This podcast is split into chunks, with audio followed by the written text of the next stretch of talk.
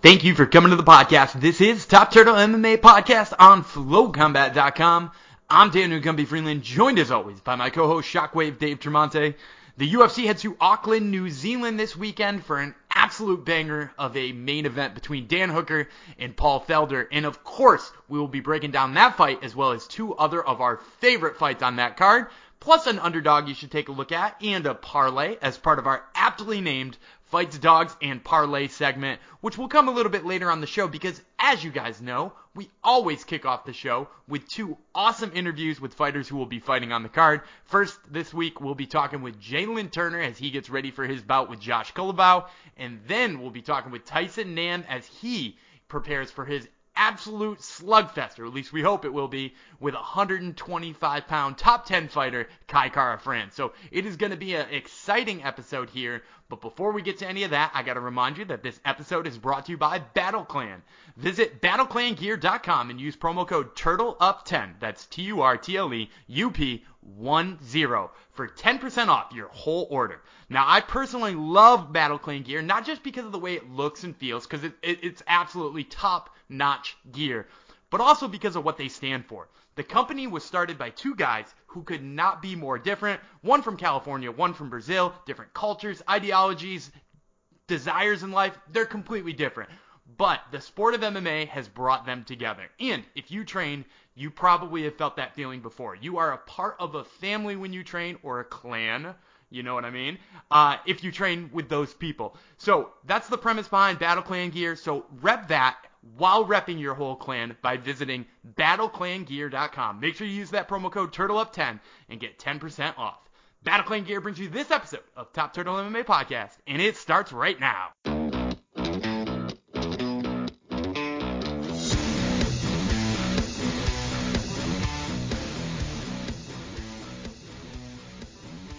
Is Dan Gumby Freeland with Top Turtle MMA on FlowCombat.com, and today I have the pleasure of speaking with Jalin Turner, who fights Joshua Culibao at UFC in Auckland, New Zealand, on February 22nd. So, Jalin, obviously this is a short notice replacement. It's up against a local guy.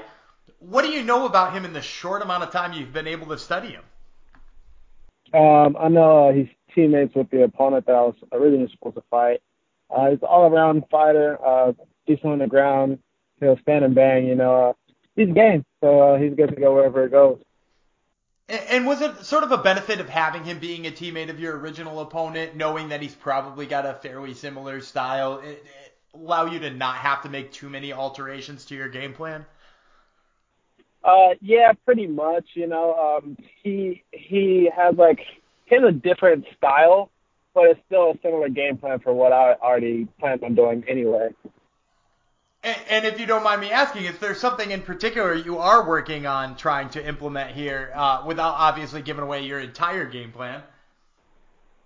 Um, yeah, I've, just, I've been working on a lot of stuff. You know, I've been working for for months. I've been working the last ten months trying to get better, and uh, I just get to finally show it all. I can't really give too much detail on it. You just got to tune in at night and see how it goes. Totally respect that. Now, for for this is the actually second time you're going down under, so to speak. You went to Australia for UFC 234. Now you're going to New Zealand. Did you learn anything from the first time traveling all that big distance? I mean, obviously it is not a short trip for you. Uh, you know, I, I learned that I like longer flights better than shorter flights. but um, uh, the acclimation wasn't too bad. You know, uh, it was it was really easy for me to get adjusted to the time. Uh, I guess since I got kids and I'm waking up in the middle of the night anyway, so it's just easier for me to do. But uh, yeah, I, I just learned I, I like it out there. I like the environment out there. The people are amazing. The food's really good, and you know, I, of course, I didn't mind taking the trip again. And, and how about fighting in somebody's backyard? Because you know, you mentioned this guy's a local guy. You know, last time you were fighting somebody who was also a local fan favorite. How, how do you feel about being the one going into hostile territory? Um, I don't mind it. I don't mind it at all. You know, um, especially after my last fight out there when I was uh, when I fought Callan Potter. Um, you know, I walked out, the crowd booed me. I was like, oh shoot, I'm not used to that. And then after I after I won the fight, everybody was cheering for me. So you know, it was, it was a great feeling. And, and do you attribute that to just you know how polite people there are there, or is that some of you know your style is obviously very entertaining? I, I think they they love a good fight out there, and they can always respect a good fight and a good finish but yeah, I think I, I, I definitely got an entertaining style. That's for sure. And, let's talk about too. So you know your style obviously entertaining, but you know you're also very successful at this point in time. ESPN recently came out with a list. Uh, their top 25 fighters under 25 years old. Uh, you were listed on that list. You were number 21. Did you see the article, and what are sort of your thoughts on you know that honor? Um, you know, I, I really appreciate it, and I just feel like it's my time to start showing them, like, yeah, I'm gonna be a force to be reckoned with. You know, my last outing, I had an injury and I had a baby on the way, so I just felt like I had to fight. I had some other personal family issues going on, so I feel like I needed to fight for a check. But now, you know, I don't have any of those pressures. I don't feel like that at all. I just feel like I'm I'm ready to just go showcase what I've been learning and what I've been working on. Um, but yeah, top 25, under 25. You know, I, I turned 25 this year, so I gotta uh, start my year at a bang before I do hit 25. And, and you know, you mentioned the time in there. A lot of fighters feel rushed when they first get to the UFC. Do you feel that way at any point in time that the UFC has wanted you to be, you know, rushed to a bigger fighter than than you were ready for? Um, no, I, I don't feel like that. I just the only thing I just dove in with the the Luque fight. But you know, I, I just played the card that I was dealt. I took that fight short notice, and I went up a weight class to do it. But you know, that's how bad I wanted to be in the UFC. Um, you know, I feel like every fight after that was like was a good fight, like even matchups. It wasn't like you know like they were rushing me and jumping, you know, jumping ship with me. Um, yeah, I feel like I'm I'm coming up right with the UFC, and um, you know, I'm thankful for everything that they've done so far. And obviously, to make a bigger jump in this division, you're going to have to get through Joshua Culibao in UFC in Auckland, New Zealand. So, give me a prediction. How do you see this one going down? First round finish. Any particular way, or just first round finish? Just first round finish. Whatever he, whatever mistake he makes, I'm going to capitalize off of it, and it's going to be my night. All right, well, you heard it here first, folks. Jalin Turner fights Joshua Culibao at UFC in Auckland, New Zealand on February 22nd. Jalin, thanks so much for the time, man. We really appreciate it. Thank you. I appreciate you. This is Daniel Gumby Freeland with Top Turtle MMA on FlowCombat.com, and today I have the pleasure of speaking to Tyson Nam, who fights Kai Kara France at UFC in Auckland, New Zealand on February 22nd. So, Tyson, let's start by talking about your UFC debut. Now, obviously, you mentioned to us on, on the show when we had you on last time that you were ready to go in there and throw bombs against Pettis. You sort of thought he was going to do the same thing. Was there anything sort of surprising about the way that he approached that fight? Uh, not at all. I mean, I knew that he was a, a point fighter, which uh, I um I got outpointed during the fight. I, I thought I would get him to uh, engage a little bit more in more of a of a, a street brawl, but I, I guess I couldn't entice him uh, after a, a couple of uh, punches that I threw. But I mean, uh, it, it, it was a good fight. It was a great fight. Um, I had a blast, and uh, I'm uh, ready to do it again in uh, less than two weeks. And you said you couldn't goad him into that kind of fight. Do you think that that is because you did land those shots early and he didn't want any of it? I mean, I'm pretty sure, like, you know, especially in the flyweight division, I feel like I'm the biggest puncher in the flyweight division. Um, I'll, I'll knock anybody out if I if I land anything on uh fairly clean. I'll, I'll knock I'll knock anybody out in flyweight division.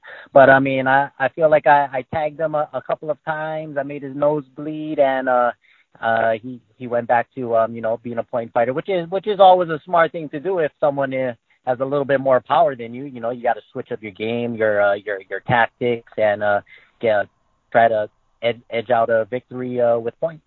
Absolutely, and now I'm glad you said that that you feel like you're one of the biggest power punchers in the division because you're up against a guy who who I feel like has made similar claims about himself. You're fighting Kai Kara France, who's who's shown he has knockout power. He showed on the Ultimate Fighter he had knockout power is it exciting to know that that's the stylistic matchup you're walking to into this fight?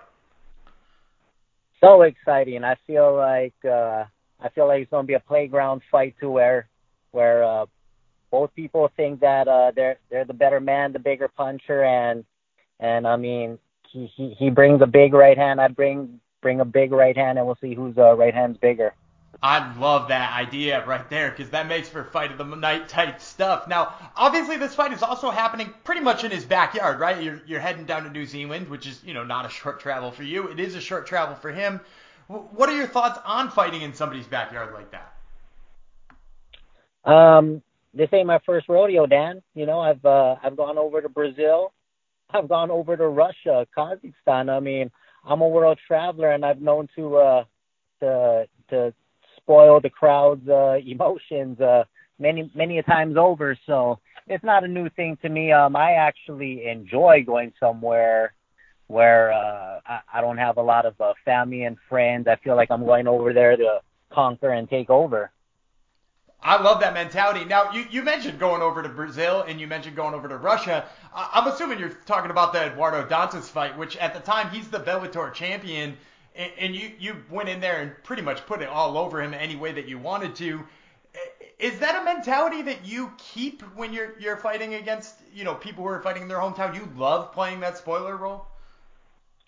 I I do. I, I you know when when I hear boos, I hear cheers. You know, because I mean, you know, eventually, uh, eventually they'll, they'll learn to love me. I mean, it is a sport, even though I'm going over there and I'm not their uh, their, you know, I'm going up against their hometown uh, hero. Uh, eventually, they they they tend to like the way that I fight. You know, I come in there. I look to knock people's heads off. I'm not looking there, uh, looking in there to score any points, and you know that's what the the fans love to see. Is they they want to see someone's head get knocked off. And, and, we love that too, and, and we love that mentality. Now, I want to talk to you a little bit about the flyweight division b- before we move on, because the flyweight division is a weird thing right now. If you look on the UFC's website, uh, there is exactly 14 ranked fighters. There's no champion to our knowledge, right? Because Henry Cejudo has stepped down. What, what are sort of your thoughts on what the flyweight division looks like right now in the UFC and, and how its health is? Yeah, you know, I mean, uh, it's a very shallow division, but it is a sha- it, is a shallow division with all full of sharks, all full of sharks, the best in the world.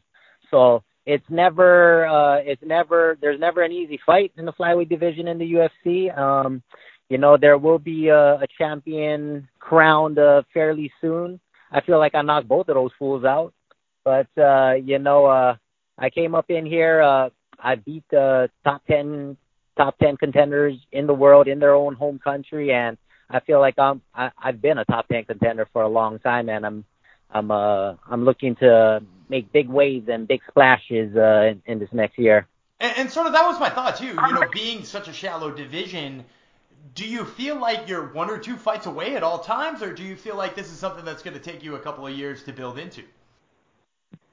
I'm always one punch away, one punch, one kick, one strike away from putting someone's lights out. Doesn't matter if he's a champ or not. All right. Well, I like that mentality. Now, before I let you go, I do have to ask you if you've got a prediction for me. When this goes down with Kai Kara France in Auckland, New Zealand, how do you see this one ending? KO. Don't matter who it is. I want to see a KO. All right. Well, you heard it here first, folks. Once again, this was Tyson Nam, who fights Kai Kara France at UFC in Auckland on February 22nd. Tyson, thanks so much for the time, man. We really appreciate it. Thanks a lot, Dan. And those interviews with Jalin Turner and Tyson Nam are brought to you by Marune Social. M-A-R-U-N-E. Marune Social is the one and only social media app for the martial arts enthusiast. By downloading their app, you are going to help yourself meet whatever it is your goals when it comes to martial arts training. So you download the app, you set up your profile with where you train and what types of martial arts you like to train, and from there, you can log your training sessions. And the really cool thing about that is they give you updates about how often you're training, week to week, month to month, so that you can make sure you're making your, your goals. And in addition to that, you can keep notes. So if you learn something that you really need to remember for next time, you can write that down and it's all saved in an easy to access place on your Marune social profile. So make sure you download that and check it out. Now, once again, I'm Daniel Gumby Freeland, joined as always by my co-host Shockwave Dave Tremonte. Dave, I know you're not a flyweight superfan by any means, but knowing that we've got two guys who just want to throw huge shots and have legit KO power, you got to be excited for this one, right? Yeah, yeah, okay. I'm not the biggest flyweight fan in the world, but when you get two fighters like this that are just going to go for broke, throw it all on the line, really push the pace and push themselves, I'm into it. Yeah, I, and and I think there's a couple of people at flyweight who are like that, but you know, it, it's sort of like Tyson said in there too when he faced Sergio Pettis. Pettis is more of a point fighter, and there, you're right. There is a couple of those at flyweight, which makes some of the fights a, a, little bit less exciting. Although definitely technical, but a little bit less exciting. But this one definitely should not be that. That this one should be a slobber knocker. Yeah, and uh, don't get me wrong. I'm not. I mean, listen, they all push the pace. I mean, they're flyweight, so they got gas tanks for days. But yes, a lot of them turn into to point fighters, and you know, and this is statistically proven. The finishing rate is lower at flyweight, and that just kind of takes away a little something from me. But I'll tell you what, we're not taking away from. We're putting some work into. It's our favorite segment on the show: fights, dogs, parlays. We're breaking down a few fights from this weekend's show at UFC Auckland we're going to give you a couple of dogs you might want to bet on, and we'll give you a parlay to play. But Gumby, before we get into it, does any fine company sponsor this week's edition of Fights, Dogs, and Parlays? Absolutely. Fights, Dogs, and Parlays is brought to you by BattleClan. Go to battleclangear.com. Make sure to use promo code TURTLEUP10. That's T-U-R-T-L-E-U-P one zero and get 10% off your whole order at battleclangear.com. They've got some awesome rash guards, t-shirts, hoodies, whatever you are into. Check them out. battleclangear.com. All right, so we're going to start with the main event as we normally do, and I got to tell you, I am pretty pumped up for this fight. Very uh, close odds here. Dan Hooker, the minus 140 favorite, and Hooker has really fast become one of my favorite fighters, um, and he's facing off against Paul Felder, the announcer, but also sometimes fighter, who is obviously one of the best strikers in the game. Uh, and I have to say, this is one of those fights, Hooker versus Felder, is uh, that feels like it would be a great third from the top on a pay per view that gets you really, you know, you got your nice co-main event, maybe two title fights, but then you always have that extra fight on the pay-per-view that you're super excited for, that the hardcore MMA nerd is excited for, and that's a Dan Hooker versus a Paul Felder. But on its own, main eventing a weekend show uh, on like an ESPN Plus, it's perfect. I'm really excited for this fight, and the line shows it's a close fight. Dan Hooker, the minus 140 favorite, Paul Felder, the plus 120 dog. Let's talk about both fighters coming into it. Dan Hooker is on a two fight win streak after losing to Edson Barboza via TKO. He came back with a big KO over James Vick and then took a unanimous decision victory over Al Iaquinta. Big name for him, his biggest name uh, to date. Felder, on the other hand, is also on a two fight win streak. Uh, he took a split decision win over Edson Barboza and took a unanimous decision win over James Vick. So they have common opponents there. Uh, his last loss was against Mike Perry back in July of 2018. So two and one in his last three is Paul Felder, and Hooker the same, two and one in his last three. Who you got?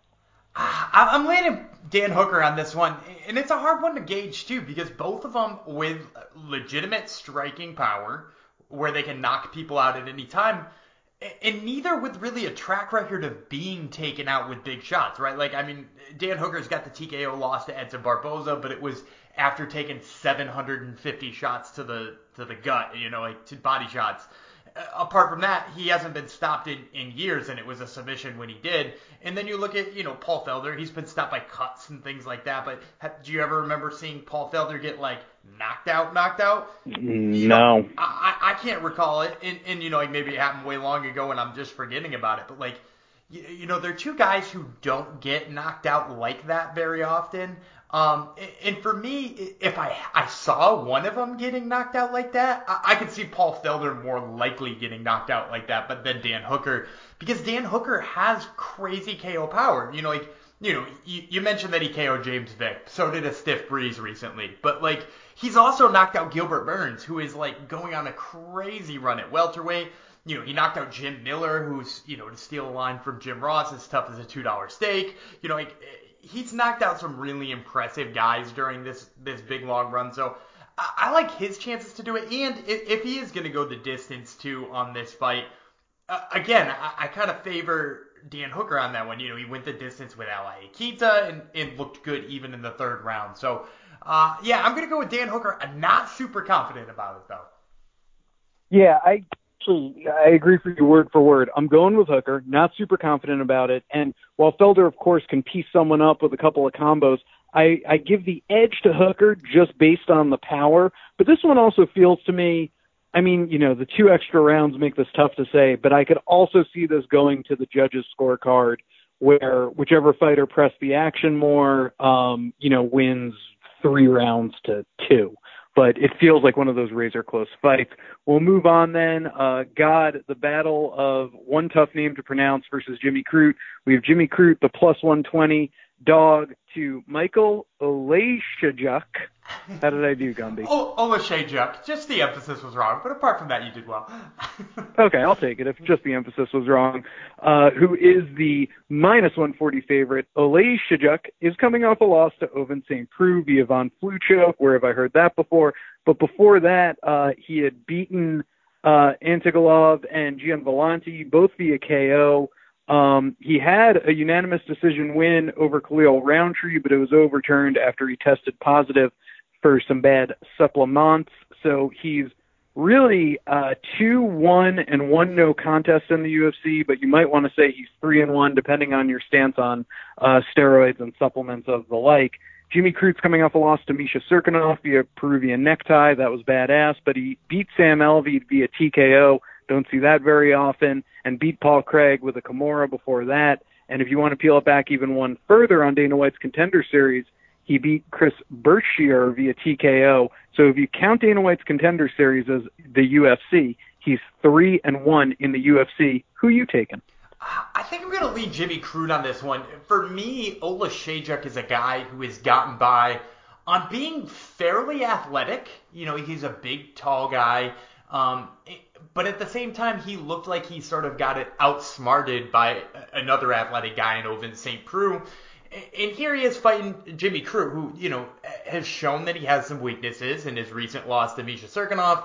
But at the same time, I, I think a lot of the things that apply to Ovince St. Preux's profile also apply to, to Jimmy Crute, right? Like he's good on the top, he's got good submission skills. They're both hyper athletic guys, and, and they're the type of people who, if you make a mistake, they're going to punish you for it. And Oleksiejczuk made multiple mistakes in trying to grapple with Ovince St. Preux and how to defensively grapple against Ovince St. Preux.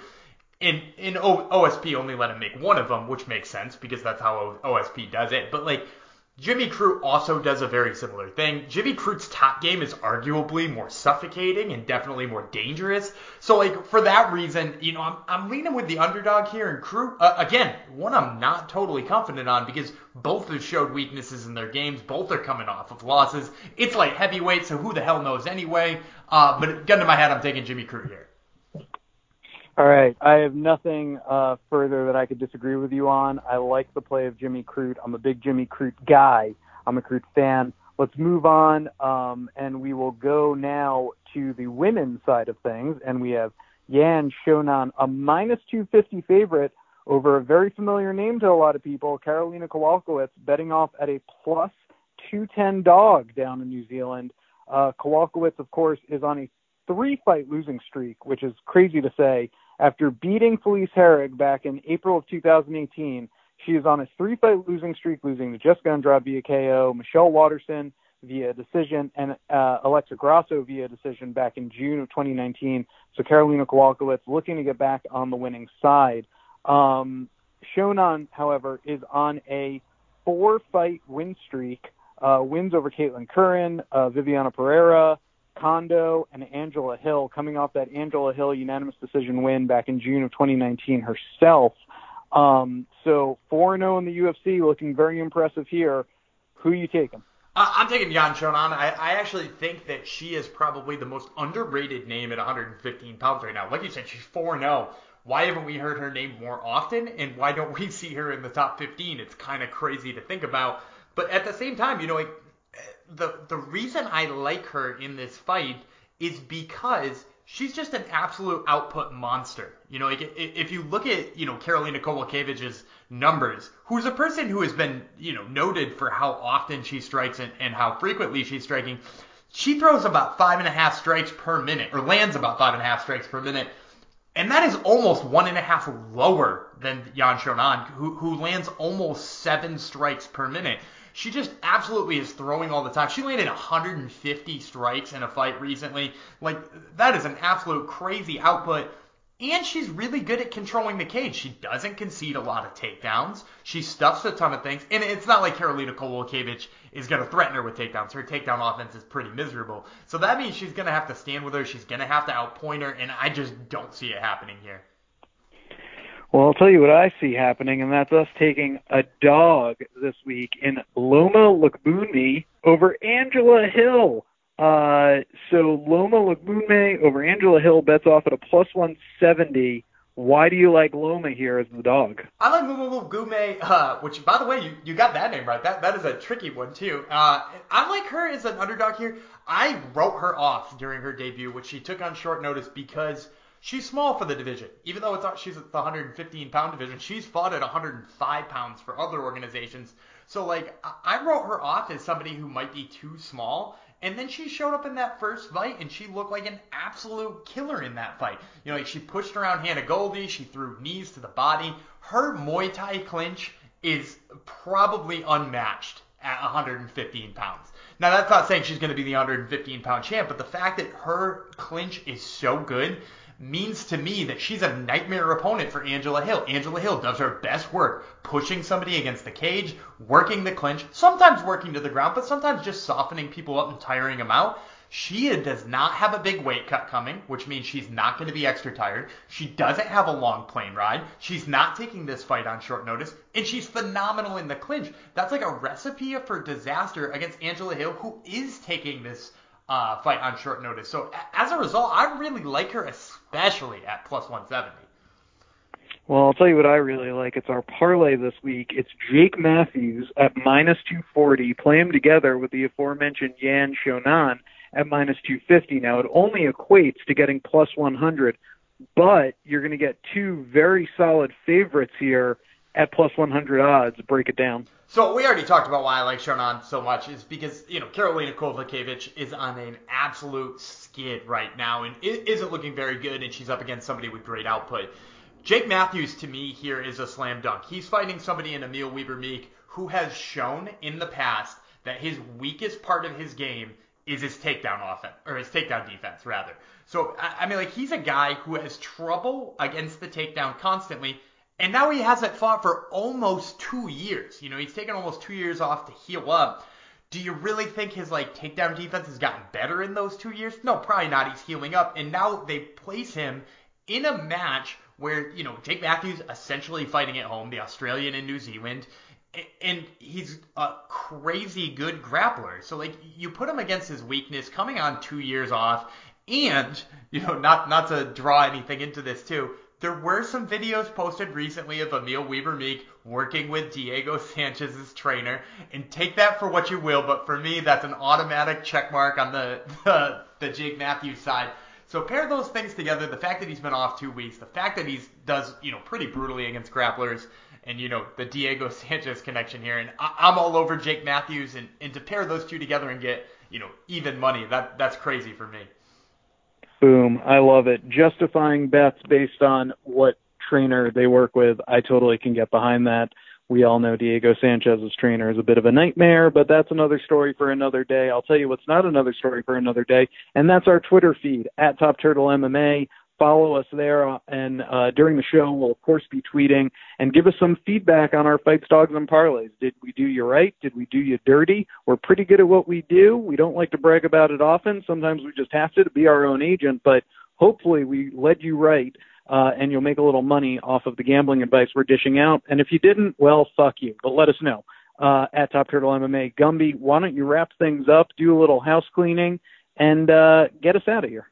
And that's going to do it for another episode of Top Turtle MMA Podcast. We want to thank you, the fans, for tuning in each and every week. We could not do what we do without you guys. We also want to thank our sponsors, Marune Social. Make sure to download the Marune Social app and Battle Clan Gear. Go to battleclangear.com. Make sure you use promo code TurtleUp10 for 10% off. We also want to thank Flow Combat for having us on each and every week because we couldn't do what we do without a nice place to get in your ears like Flow Combat. And we want to remind you guys to check out our Twitter at Top Turtle MMA. We got all kinds of awesome giveaways going on there all the time, so make sure to check that out and do not miss a single one. I'm Daniel Gumby Freeland. He's Shockwave Dave Tremonte, and we will see you next week.